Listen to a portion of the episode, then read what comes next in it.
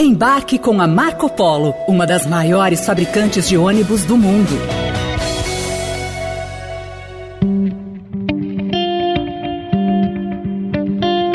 Poderia, no meu entender, a alfândega ter entregue, iria para o acervo e seria entregue à primeira-dama. O que diz a legislação?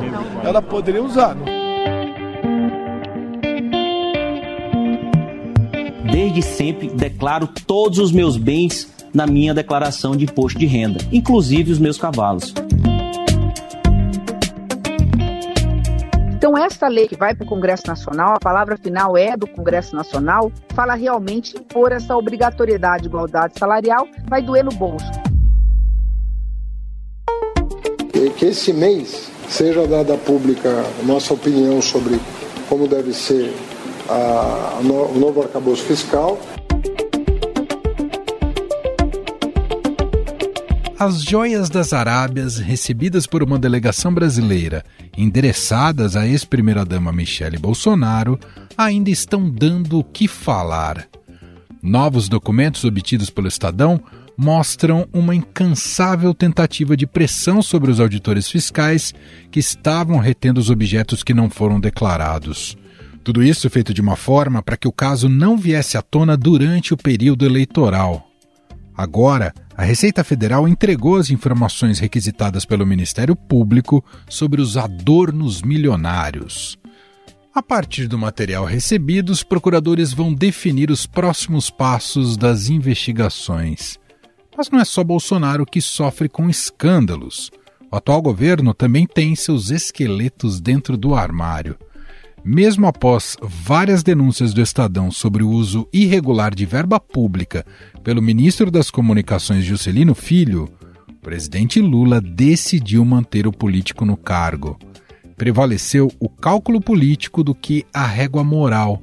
As pretensões do governo, afinal, dependem do apoio dos partidos do Centrão, incluindo, é claro, o União Brasil. Mas nem tudo foi agenda negativa para Lula ao longo da semana. Na quarta-feira, Dia Internacional da Mulher, o governo anunciou um projeto de lei de equiparação salarial, entre outras medidas que asseguram direitos às mulheres. Quem também tenta emplacar um projeto com repercussão positiva é o ministro da Fazenda, Fernando Haddad. Sob olhares desconfiados, o petista pretende apresentar o novo arcabouço fiscal, que vai definir o limite dos gastos públicos. Estes são alguns dos assuntos que guiam, a partir de agora, o Poder em Pauta. Nossa conversa semanal com os repórteres do Estadão que cobrem o dia a dia da política. Estadão Notícias. Poder em Pauta, edição paulistana, com os nossos repórteres de política aqui em São Paulo, os dois já posicionados em nosso estúdio. Começar cumprimentando aqui Beatriz Bula. Olá, Bia, seja muito bem-vinda, tudo bem? Oi, Emanuel, tudo bem? Sempre muito bom estar aqui. E também Pedro Venceslau, repórter de política do Estadão. Oi, Pedro. Manuel, Bia, saudações a todos. Muito bem, a gente olha para alguns fatos importantes que marcaram essa semana e aqui vamos analisá-los, repassá-los e analisá-los um pouco com a visão aqui e das apurações de nossos repórteres. A gente começa, não poderia ser muito diferente, falando sobre o escândalo das joias. Aliás, mais um escândalo revelado aqui pelo Estadão, pela reportagem do Estadão, e que diz respeito ainda ao governo do presidente Jair Bolsonaro, que complica demais a situação do próprio ex-presidente, agora ex-presidente, e também da primeira-dama Michele Bolsonaro, que até inclusive um holofote de pompa nesse mês de março, mas vai ficar, evidentemente, agora um tanto escondida e oculta diante do, dos estragos causados por esse escândalo. Resumidamente, o Bolsonaro atuou em diversas frentes para reaver um pacote de joias avaliado em 3 milhões de euros, cerca de 16,5 milhões de reais, presenteados pelo regime saudita e que foi apreendido pela alfândega no aeroporto de Guarulhos. O conjunto inclui um colar e um par de brincos para a ex-primeira-dama, Michele Bolsonaro, além de um relógio, uma escultura de cavalo com as patas quebradas e um anel. O ex-presidente mobilizou dois ministérios das Relações Exteriores e de Minas e Energia. A Receita Federal também atuou por conta própria para tentar recuperar os bens sem sucesso. E agora a gente observa todos os desdobramentos deste escândalo para identificar, inclusive, que tipos de crime poderia ter cometido o presidente Jair Bolsonaro nessa atuação para ficar com as joias. Começando por você, Pedro Venceslau, um pouco dos desdobramentos deste escândalo envolvendo o casal Bolsonaro. Bom, o primeiro desdobramento foi uma mudança de estratégia, na verdade, um recuo, é, tanto do Bolsonaro quanto da Michele. Primeiro, só para é, explicar um pouco como é que está a relação né, dos dois com o PL. O, o, o, partido, quando as conversas são sempre muito reservadas ali no PL, ninguém fala disso abertamente, mas o Valdemar da Costa Neto perdeu contato com Jair Bolsonaro. Os dois praticamente não se falam mais. É, existe uma certa desconfiança, inclusive, do lado do Bolsonaro em relação ao Valdemar e ao PL, e uma certa ciumeira entre os filhos do Bolsonaro, principalmente, porque o PL montou toda a sua estratégia com quem está aqui, que é a Michele, que já está dando expediente, tem gabinete próprio, está montando equipe lá na sede do PL em Brasília, já está, já vai receber o salário agora que o dinheiro do partido foi desbloqueado. E como o Bolsonaro praticamente é, interrompeu qualquer comunicação com o PL, o partido não tem como fazer planos para o ex-presidente, sequer sabe, se ele, o partido sequer sabe quando que ele volta ao Brasil. A ideia era que ele voltasse no dia 15 de março. O Bolsonaro, é, o Flávio Bolsonaro chegou a publicar nas redes, nas redes sociais que o pai voltaria no dia 15 e recuou depois de 10, 15 minutos, apagou o post, pediu desculpas e disse que a data ainda não está confirmada. Mas era uma programação que os bolsonaristas estavam fazendo paralelamente ao, ao PL. A ideia era receber, juntar a militância, os bolsonaristas no aeroporto de Brasília, fazer uma grande carreata, fazer muito barulho. E isso não, não tinha participação nenhuma do PL nessa mobilização. Depois que o Flávio disse isso nas redes, é, vários grupos bolsonaristas replicaram e começaram a fazer posts, cards, convocando a militância. Depois que ele voltou atrás, todo mundo ficou muito confuso. A expectativa mais otimista entre os bolsonaristas agora é que ele volte ao Brasil em abril. Eles acreditam que até lá a história pode esfriar um pouco, essa história das joias. Eu acho difícil, né, Manuel? Porque cada dia que a gente que passa surge uma nova revelação, né, sobre esse, esse, essa novela das joias. Agora, primeiro Bolsonaro disse que não, não sabia de nada, agora ele admite que ficou com o um primeiro lote. É, depois revelou-se revelou que é, ele conversou com, por telefone com o chefe da Receita. E agora a Polícia Federal intimou o ex-ministro Bento Albuquerque e o ex-assessor André Soeiro, né, para começar a fazer as oitivas desse caso. Então vai, certamente vão ter novos desdobramentos e, não, e essa história não vai se esgotar até abril. Quando o Bolsonaro voltar, ele já vai ter um, na à frente da equipe dele o Fábio Van Garten, que foi ministro, já está trabalhando meio que informalmente por enquanto, com as poucas informações que ele mesmo tem para fazer uma espécie de assessoria aqui no Brasil do Bolsonaro, enquanto ele lá nos Estados Unidos conta com um, um staff que ele tem direito por ser ex-presidente da República. E, para finalizar, essa revelação de que a comitiva inteira do governo que foi para o Catar em 2019 recebeu relógios de presente, relógios que variavam entre 30 e 100 mil reais. Uma parte da comitiva devolveu ali imediatamente, outras outra parte da comitiva voltou com os, com, com os relógios, depois da divulgação da história resolveu devolver ainda tardiamente, e ainda tem uma turma que ó, ficou em silêncio, está guardando o relógio na gaveta. Faziam parte da comitiva o Onyx Lorenzoni, o Ernesto Araújo, Augusto Heleno, Osmar Terra, Gilson Machado. E os dois que devolveram imediatamente foram o Caio Megali, que era um assessor especial, e o Roberto Abdala, embaixador do Brasil em Doha. Esses dois conhecem um pouco mais é, do, dos procedimentos diplomáticos e burocráticos, então sabiam que, que aquilo ali era confusão pura e devolveram o mimo antes mesmo de voltar ao Brasil.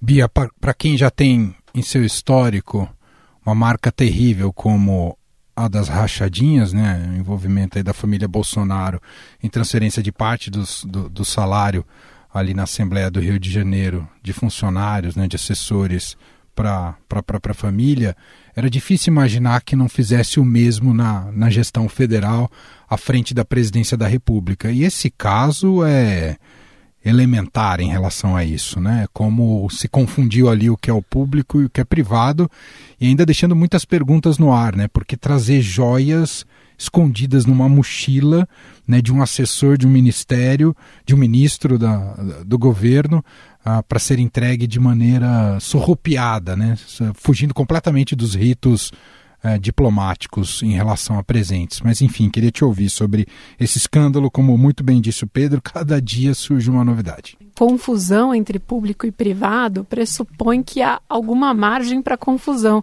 Nessa eu acho que não tem nenhuma, né, Manuel? Acho que está bem claro, é muito difícil imaginar é, que alguém não soubesse ali que estava fazendo algo incorreto, tanto sabia que tentou abafar, tentaram abafar.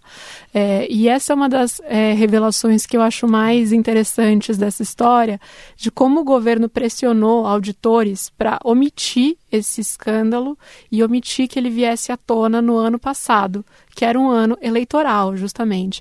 Bolsonaro, que foi eleito em 2018 com um forte discurso anticorrupção, se colocou como o candidato que ia é, combater a corrupção, tentou novamente em, em 2022 repetir esse script, ou seja, é claro que ter uma revelação como essa que a gente tem agora no meio da campanha iria é, pegar em cheio esse discurso dele, essa tentativa de discurso, porque ao longo dos quatro anos de mandato, a despeito de uma série de é, revelações que foram aparecendo, inclusive essa que você mencionou sobre rachadinha em gabinete é, no Rio de Janeiro envolvendo familiares, é, o Bolsonaro ele foi se descolando aparentemente desses escândalos e a sua base nunca abraçou nenhum é, desses casos como algo que fosse realmente algo que pudesse manchar a imagem dele. Né? É, nesse caso das joias, é, tem uma materialidade muito forte é, nessa imagem. É, então, eu acho que esse aspecto de ele ter tentado é, abafar, o governo ter trabalhado para que isso não viesse à tona em 2022, isso diz muito sobre o que o Bolsonaro quer vender como é, imagem política. E aí tem outros dois aspectos que também me chamam a atenção nessa história. Um é olhando um pouco para o futuro, né? É, o, o que vem a partir daí, como o governo pretende usar isso. É, deputados já protocolaram na Câmara um pedido de CPI para esmiuçar essa história. É, foi protocolado por um deputado do PT. É, mas é, há também um outro pedido de CPI que corre, que é o CPI do caso das americanas, que tem um apoio informal do governo, e tudo isso, de certa forma, é, tumultua um pouco o cenário para que a oposição não consiga avançar com a tal da CPMI dos atos antidemocráticos, que é algo que o governo Lula é, vem tentando barrar, justamente porque acha que vai ser um diversionismo nas investigações e vai só atrapalhar a aprovação de pautas do governo. Então, é, a ver como essas CPIs caminham, especialmente essa do caso das joias, é, mas pode ser interessante para a ideia do governo de não ter uma CPMI que é, seja dominada pela oposição e que trave a pauta toda. E um outro aspecto que me chama muita atenção né, são presentes do regime da Arábia Saudita, que é uma ditadura bastante sanguinária, inclusive. É, o Bolsonaro, que no palco da ONU, durante todos os anos que ele foi presidente, ele condenou regimes autoritários de esquerda, né? Cuba, Venezuela, Nicarágua, é, e tinha uma boa relação próxima, né? Tanto é que o Eduardo Bolsonaro tem foto com, é, com o ditador, que é o príncipe, o Bin Salman. É, Manteve-se uma relação de proximidade entre a família Bolsonaro e a ditadura da Arábia Saudita durante esses anos de governo. É, então, é curioso chamar a atenção para isso e pensar que nessa semana a gente, se, a gente falou muito também sobre o fato é, de o governo Lula ter tentado suavizar é, no Conselho de Direitos Humanos da ONU uma posição sobre a Nicarágua, sobre o regime do Daniel Ortega, é, e ver como é difícil para os políticos, parece, e não entendo tanto porquê, é, condenar os regimes autoritários do lado político que os beneficia, com quem eles dialogam, né? Só para a gente fechar esse caso, Pedro, coloca. Bom, a gente já vem discutindo desde o fim do governo Bolsonaro uma possível inviabilidade dele ser o candidato em 2026, mesmo com todo o capital político que ele acumulou e com toda a liderança que ele tem junto a essa extrema-direita. Mas é mais um caso que demonstra que esse caminho é quase impossível daqui até 2026 juridicamente. Né? Esse é mais um foco de problemas aí para o Bolsonaro pensando no seu futuro político e eleitoral. Mas nem os bolsonaristas mais leais acreditam que ele vai chegar em 2026 elegível. São, acho que, 16 frentes de investigação diferentes que podem tornar o Bolsonaro inelegível. Ainda assim, tem gente que acredita que ele pode ser, mesmo sendo elegível ou não, um puxador de votos em 2024, nas eleições municipais, que ele pode uh, usar o recall dele. Então, mas não há também nenhum bolsonarista que, que, que acredite que esse episódio vai passar em branco. Porque é um episódio que causa um desgaste muito grande no patrimônio político do Bolsonaro e do sobrenome do Bolsonaro. Eles tinham é, planos, por exemplo, de lançar o Flávio Bolsonaro candidato a prefeito do Rio de Janeiro. É, então é, é um, já compromete o, o, projeto político do próprio Flávio Bolsonaro. A, o próprio investimento do PL na Michele Bolsonaro já foi pensando um pouco também nesse cenário do Bolsonaro estar inelegível. É, o presidente do Republicanos, por exemplo, Marcos Pereira, em entrevista à revista Piauí, o, o Republicanos foi um dos partidos que apoiou o Bolsonaro desde a primeira hora e aí elegeu o Tarcísio aqui em São Paulo, ele disse que a direita precisa começar a procurar outro nome para que uh, esse, esse campo se organize em torno de alguém que não seja o Bolsonaro. Esse, esse é o sentimento. E se você é, acompanha as redes sociais, vê que quem acompanha as redes sociais vê que já não, que não há mais aquela avalanche de, de postagens, de, de, enfim, não há mais uma construção única de narrativa, não tem mais uma organicidade nas redes sociais como tinha antigamente antes da eleição de 22, de 18, depois da eleição de 18 e antes da eleição de 22. Eles estão desorganizados, porque o Bolsonaro está é, tá completamente isolado lá nos Estados Unidos, sem dialogar com ninguém aqui. Bom, outro, vamos mudar de assunto agora, né? A gente fecha um pouco essa primeira parte aqui do escândalo das joias. Aliás, escândalo que você pode acompanhar todos os desdobramentos. Foi revelado nova, novamente aqui pelo Estadão, estadão.com.br. Tem saído notícias, análises e reportagens diariamente sobre esse caso. A gente ataca agora também desdobramentos de um outro escândalo revelado pelo Estadão. Fica parecendo que a gente está sendo cabotino aqui, mas o trabalho de reportagem do Estadão tem sido muito contundente, o trabalho investigativo, relacionado ao futuro do ministro das Comunicações, Juscelino Filho, que ganhou sobrevida no cargo. Ele teve uma reunião com Lula na segunda-feira, foi recebido ali pelo presidente, ah, apresentou suas explicações né, do mau uso de recursos públicos e, e o Lula o manteve no cargo. Né? Juscelino disse para o Juscelino que ele tem que agora é, publicamente se defender. Ele até fez isso, né? ele já deu entrevista, gravou vídeo nas redes sociais, falou com um canal de televisão, chegou a anunciar até que vai viajar ao lado do presidente neste mês de março. Mas claro que por trás disso, Bia, e aí eu quero começar te ouvindo por aí, tem um cálculo político do Planalto, do PT, do governo em relação à base no Congresso Nacional e o que representa a União Brasil para as apostas que o PT faz na sua agenda de governo, especialmente nesse primeiro ano. Emanuel, não é à toa que antes de tomar essa decisão e conversar com o Juscelino, o Lula também conversou com outros caciques do Centrão, né, como o próprio presidente da Câmara, Arthur Lira, e ouviu o que eles têm a dizer. Os recados que vinham sendo enviados pelo Centrão foram muito claros e, e vêm sendo claros tanto nos bastidores como no que o próprio Lira e outros parlamentares do União Brasil e de partidos que é, agora formam a base do governo é, têm indicado ao governo que o governo foi eleito com uma margem mínima. O governo precisa entender que está diante de um Congresso mais empoderado, digamos assim. E que para isso precisa desses partidos, é, como União Brasil, se quiser ver seus projetos aprovados, se quiser ver seus projetos com chance de serem aprovados, aliás, mesmo porque a União Brasil não está garantindo Sim. lá essa fidelidade toda, é, mas é um partido que tem 59 deputados, é, tem três, ministra... tem três ministérios no governo Lula, não é à toa, é justamente por isso, é para tentar fazer com que é, o governo tenha essa governabilidade, tem uma série de medidas aí que vão ser apresentadas daqui para frente, que vão precisar passar pelo Congresso é, e que são consideradas cruciais e sempre foram é, para o estabelecimento desse governo da, da maneira como ele se vendeu para a população, inclusive no ano passado. É, um deles que se fala muito é a reforma tributária, é, mas também qual, quais vão ser as reações do Congresso sobre a nova âncora fiscal, o novo arcabouço fiscal que está para ser apresentado. É, enfim, entre outras. Esses são só os, os, os, iniciais, os de começo de batalha, digamos assim. E o Lula já sabe que foi eleito com uma margem apertada de votos aqui no Brasil, metade, quase metade da população preferia o opositor, o principal opositor dele. Então, esse capital político de começo de governo já larga mais desgastado também. Então, tudo isso está nessa conta.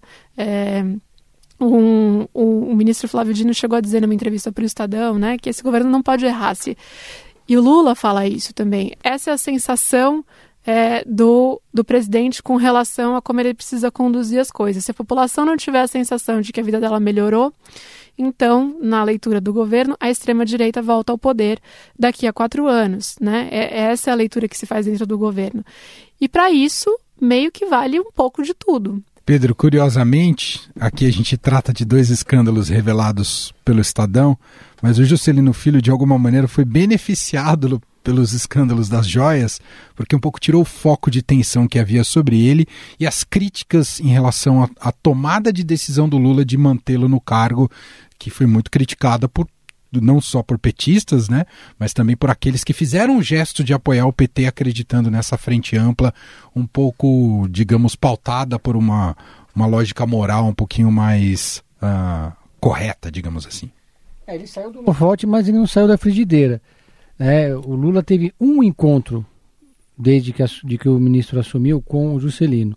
E foi para tratar de um, de um escândalo, foi para tratar da crise, uma conversa tensa de uma hora e meia. Ele saiu de lá ainda empregado, é, não, não diria prestigiado. Agora, é, tudo isso vai depender da entrega do União Brasil. O União Brasil é um partido que vai ser testado no Congresso Nacional. O primeiro teste já está acontecendo essa semana que é a, a, a, tentativa da oposição de criar uma CPI do 8 de janeiro, que, como a Bia disse, o governo não quer essa CPI.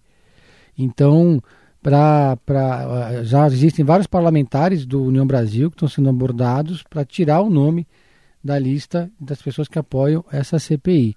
E depois vão ter outras votações também. Né? O, o União Brasil é um partido que está dividido, está é, tá em guerra, está vivendo um momento de, de, de, ao mesmo tempo, de tentativa de fazer uma, uma federação com o PP, que não está dando certo, está travada, e o Juscelino está se equilibrando nesse, nesse cenário.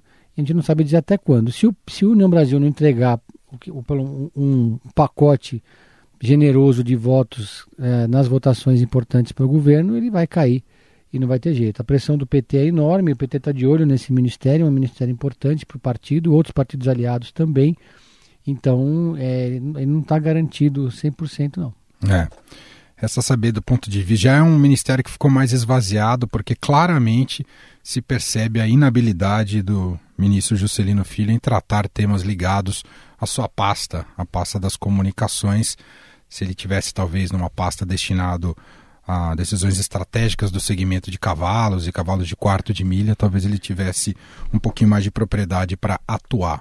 Já que a gente está falando sobre partidos aqui, entro no nosso terceiro tema de hoje aqui do Poder em Pauta, com Pedro Venceslau e Bia Bula, Beatriz Bula. Vamos falar sobre o anúncio da federação entre PSB e PDT, uma federa mais uma federação à esquerda. Queria que você contasse como é que anda essa possível parceria dos dois partidos, Pedro?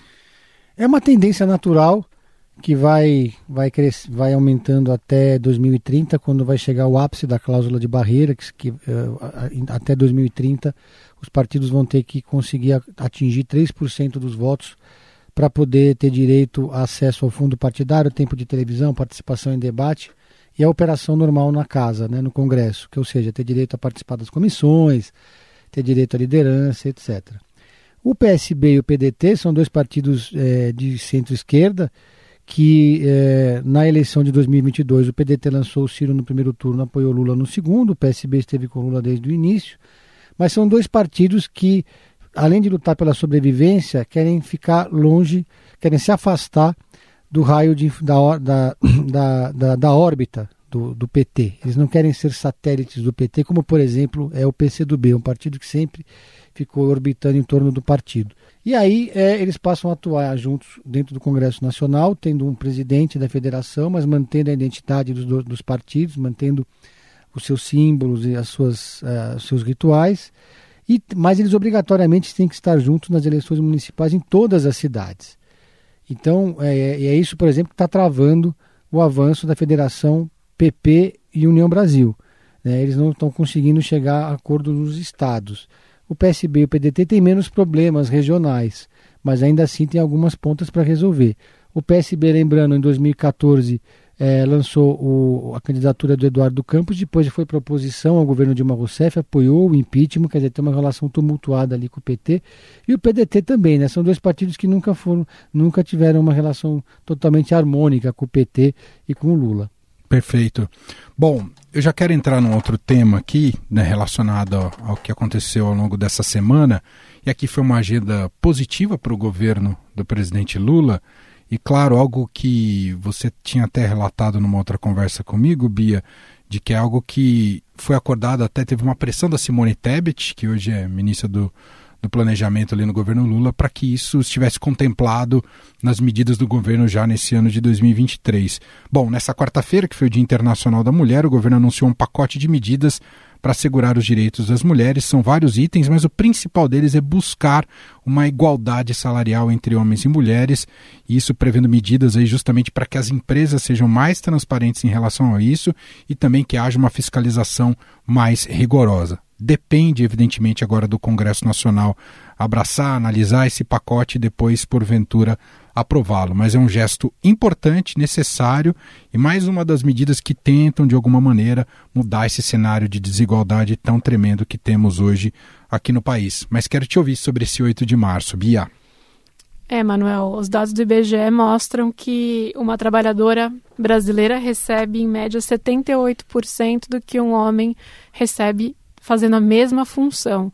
Então, esse era um dos uma da, das promessas de campanha da Simone Tebet, quando ela era candidata à presidência, quando ela decide é, apoiar o Lula, e não só apoiar, como entrar na campanha, fazer campanha junto com o Lula no segundo turno, é, e aquele endosso foi muito bem-vindo pelo PT, né, e bem visto também, é, ela ela condiciona esse apoio à, à, aceitação de algumas pautas que ela tinha levantado durante a sua campanha eleitoral. Uma delas, trabalhar pela questão é, da promoção da igualdade de salários entre homens e mulheres, que é algo que já está previsto na legislação, é, mas é, precisa como diz a própria Simone, doer no bolso, talvez, das empresas, dos empresários, e haver uma maior fiscalização, claro, para que isso de fato seja implementado e que esse cenário que a gente tem hoje, esse cenário mude. Então, foi uma semana de prestígio para Simone, é, de, digamos, de cumprimento até de uma promessa é, feita pelo Lula para a própria Simone, né, durante a campanha eleitoral, pela fidelidade, pelo apoio dela. É, e o que ela fala de doer no bolso é porque esse projeto do governo ele multa é, em até 10 vezes o maior salário que é pago pela empresa no caso de remuneração diferente entre homens e mulheres, também obriga que sejam feitos relatórios é, por parte de empresas com mais de 20 funcionários sobre os salários pagos para tentar melhorar essa maneira de fiscalização. Mas é, também vale a gente destacar que, apesar de vários avanços, ainda a gente ainda patina muito é, na questão de ter mulheres representando é, os brasileiros na política, né, em cargos Sim. importantes. Então, nunca tivemos mulher presidente da Câmara, nunca tivemos mulher presidente do Senado. Sim, esse é o governo com o maior número de mulheres ministras. Nunca foram maioria nem na Câmara nem no Senado, numericamente. Né? Exato. Né? E temos pouquíssimas mini, ministras é, do Supremo que são mulheres, né? Três na história, hoje em dia só duas. Sim. E a discussão sobre os próximos nomes coloca no holofote os, os nomes de homens e não de mulheres. e, além de tudo, quando a gente fala em composição ministerial, também há pastas que são de alto grau de importância, é, histórico, inclusive, e que nunca foram ocupadas por mulheres e também não são neste governo, que se pretende um governo diverso, etc. Caso do, do Ministério das Relações Exteriores, né, é, do Ministério da Justiça, por exemplo, do Ministério da Defesa. Então, ainda há muito o que se fazer. É, não basta ter mulheres, é preciso ter mulheres nas posições de poder de fato. Belíssima reflexão. Não sei se você quer acrescentar algo, Pedro, relacionado ao dia 8 de, de março. que a primeira mulher negra eleita no Brasil foi em 1987, um século e meio depois de criado o parlamento, foi a Benedita da Silva, uhum. que ainda está hoje lá no parlamento. E aí você traz dois retratos da nossa desigualdade histórica, Exatamente. racial e a de gênero. Enfim, temos muito a avançar nesse campo. Vamos fechar aqui o nosso Poder em Pauta, um pouco olhando para frente. Se vocês quiserem cada um apontar é, temas para a gente ficar uh, de olho, a Bia, uh, primeiramente, co coloca aqui para a gente, para a gente olhar um pouco a pauta econômica. Agora, uma expectativa enorme sobre uh, o que o Haddad pode demonstrar em relação ao arcabouço fiscal, porque isso aí me parece que vai cair ou como, como um divisor de águas, ou pode ser um elemento de tração positiva para o governo, ou cair num, num grau de, de desestabilização em relação ao mercado, agentes econômicos bastante significativo também, Bia. Há muita expectativa com relação a esse novo arcabouço fiscal que vai ser apresentado pelo Haddad. É, o que se sabe agora é que ele deve apresentar antes da próxima reunião do Copom, do Comitê de Política Monetária do Banco Central, que está marcado pro, a próxima reunião está marcada para os dias 21 e 22 de março. Isso também é uma forma de tentar sinalizar ao Banco Central é, que há responsabilidade fiscal por parte do governo e, portanto, ver se os pleitos é, barulhentos para a redução da taxa de juros, da taxa básica de juros, são ouvidos e já são incorporados é, nas discussões do próprio Copom, claro, é, mas conversando com agentes aí do, do mundo privado, né, empresários e tal, há um pessimismo, não há muito otimismo com relação ao que vem pela frente é, em termos de economia, e isso contamina um pouco a visão sobre tudo, inclusive sobre os próprios projetos do governo. Há muito mais ansiedade com relação a como vai vir essa regra fiscal do que com como vai vir a reforma tributária, por exemplo, é, como vai vir o anúncio de um novo PAC tudo, dizem né, as pessoas aí, os empresários, depende é, de esse cenário que está instável, que tá, começou com um governo ainda perturbado pelo 8 de janeiro, pelas declarações do Lula de um lado e no outro, por essas dificuldades em formar base no Congresso. É, ou seja, tudo isso pode melhorar ou piorar bastante se vier uma, uma regra fiscal crível, é, né, que se entenda que haverá, sim, responsabilidade por parte do governo e que vai ser possível de cumprir também, não é só isso. Perfeito. Algo para a gente ficar de olho aí ao longo dos próximos dias, semanas, que você queria destacar, Pedro? Eu acho que tem duas coisas. É, primeiro é a CPI das, das joias, que o governo, de um lado, está tentando evitar a CPI do outro de janeiro e do outro está dando força para a criação da CPI das joias. É, ainda está numa fase de coleta de assinatura. Semana que vem a gente vai saber se essa CPI vai vai conseguir se, se concretizar. E outro aspecto para a gente observar é a relação do governo com o MST. Uma relação, o MST fez a primeira grande invasão nessa semana que passou na Bahia. Bem lembrado, hein? No, no, né, numa, no, no terreno da, da Suzano Papel e Celulose. Houve no primeiro momento o governo ficou em silêncio, demorou para ter algum tipo de reação, foi muito pressionado pelo agronegócio e por outros aliados que apoiaram Lula no segundo turno. O ministro Paulo Teixeira do Desenvolvimento Agrário entrou em cena, fez uma mesa redonda, mas não resolveu a situação. Quer dizer, é, enquanto isso, em outra frente, o MST pressiona o governo para emplacar é, cargos né, dentro do governo, especialmente no INCRA. Eu só quero fechar aqui o nosso papo, manifestando aqui como uma nota de repúdio a maneira como se comportou no dia 8 de março recente, na última quarta-feira, o deputado Nicolas Ferreira, do PL de Minas Gerais, acho que agora ele vai enfrentar processos. É, é alguém que ainda age muito sob a lógica do, da lacração, né? E achar que essa lacração por si só resolve, mas esquece que debaixo disso existe todo um império das leis que ele vai sentir a partir de agora. Já há muitos pedidos de cassação em relação ao seu mandato e realmente ele deu um, é, fez uma manifestação com um verdadeiro papelão nessa última quarta-feira, num dia tão importante, tão significativo para o país e que tem, tão, tem que ser levado para esse caminho da reflexão e da luta. E ele tentou tirar um sarro de tudo isso e foi muito, muito feio. Então fica aqui essa nota de repúdio. A gente vai acompanhar esses desdobramentos também. Agradecer então os nossos repórteres, Beatriz Bula com a gente, volta daqui 15 dias, a Bia. Obrigado, Bia. Muito obrigada e até. E ao Pedro Venceslau, volta semana que vem com o Frazão. Obrigado, Pedro. Obrigado, até mais. Estadão Notícias.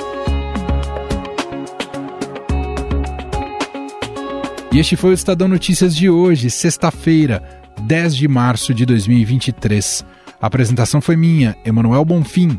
Na produção, edição e roteiro, Gustavo Lopes, Jefferson Perleberg e Gabriela Forte. A montagem é de Moacir Biasi e o nosso e-mail podcast@estadão.com. Um abraço para você, um ótimo fim de semana e até mais.